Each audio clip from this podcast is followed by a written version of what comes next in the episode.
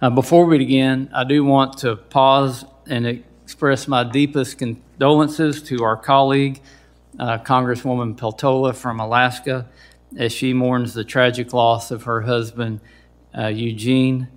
Uh, She and her family are in my prayers. I'm sure they're in the prayers of many of you as well. So please join me in a moment of silence uh, to grieve and honor the life of her husband Eugene and a life that's well lived.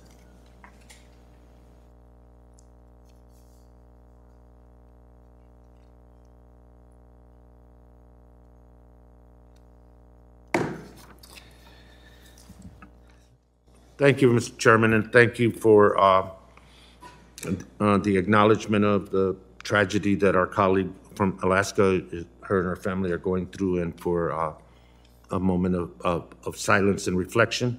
Um, That's very much appreciated, Mr. Chairman. Thank you.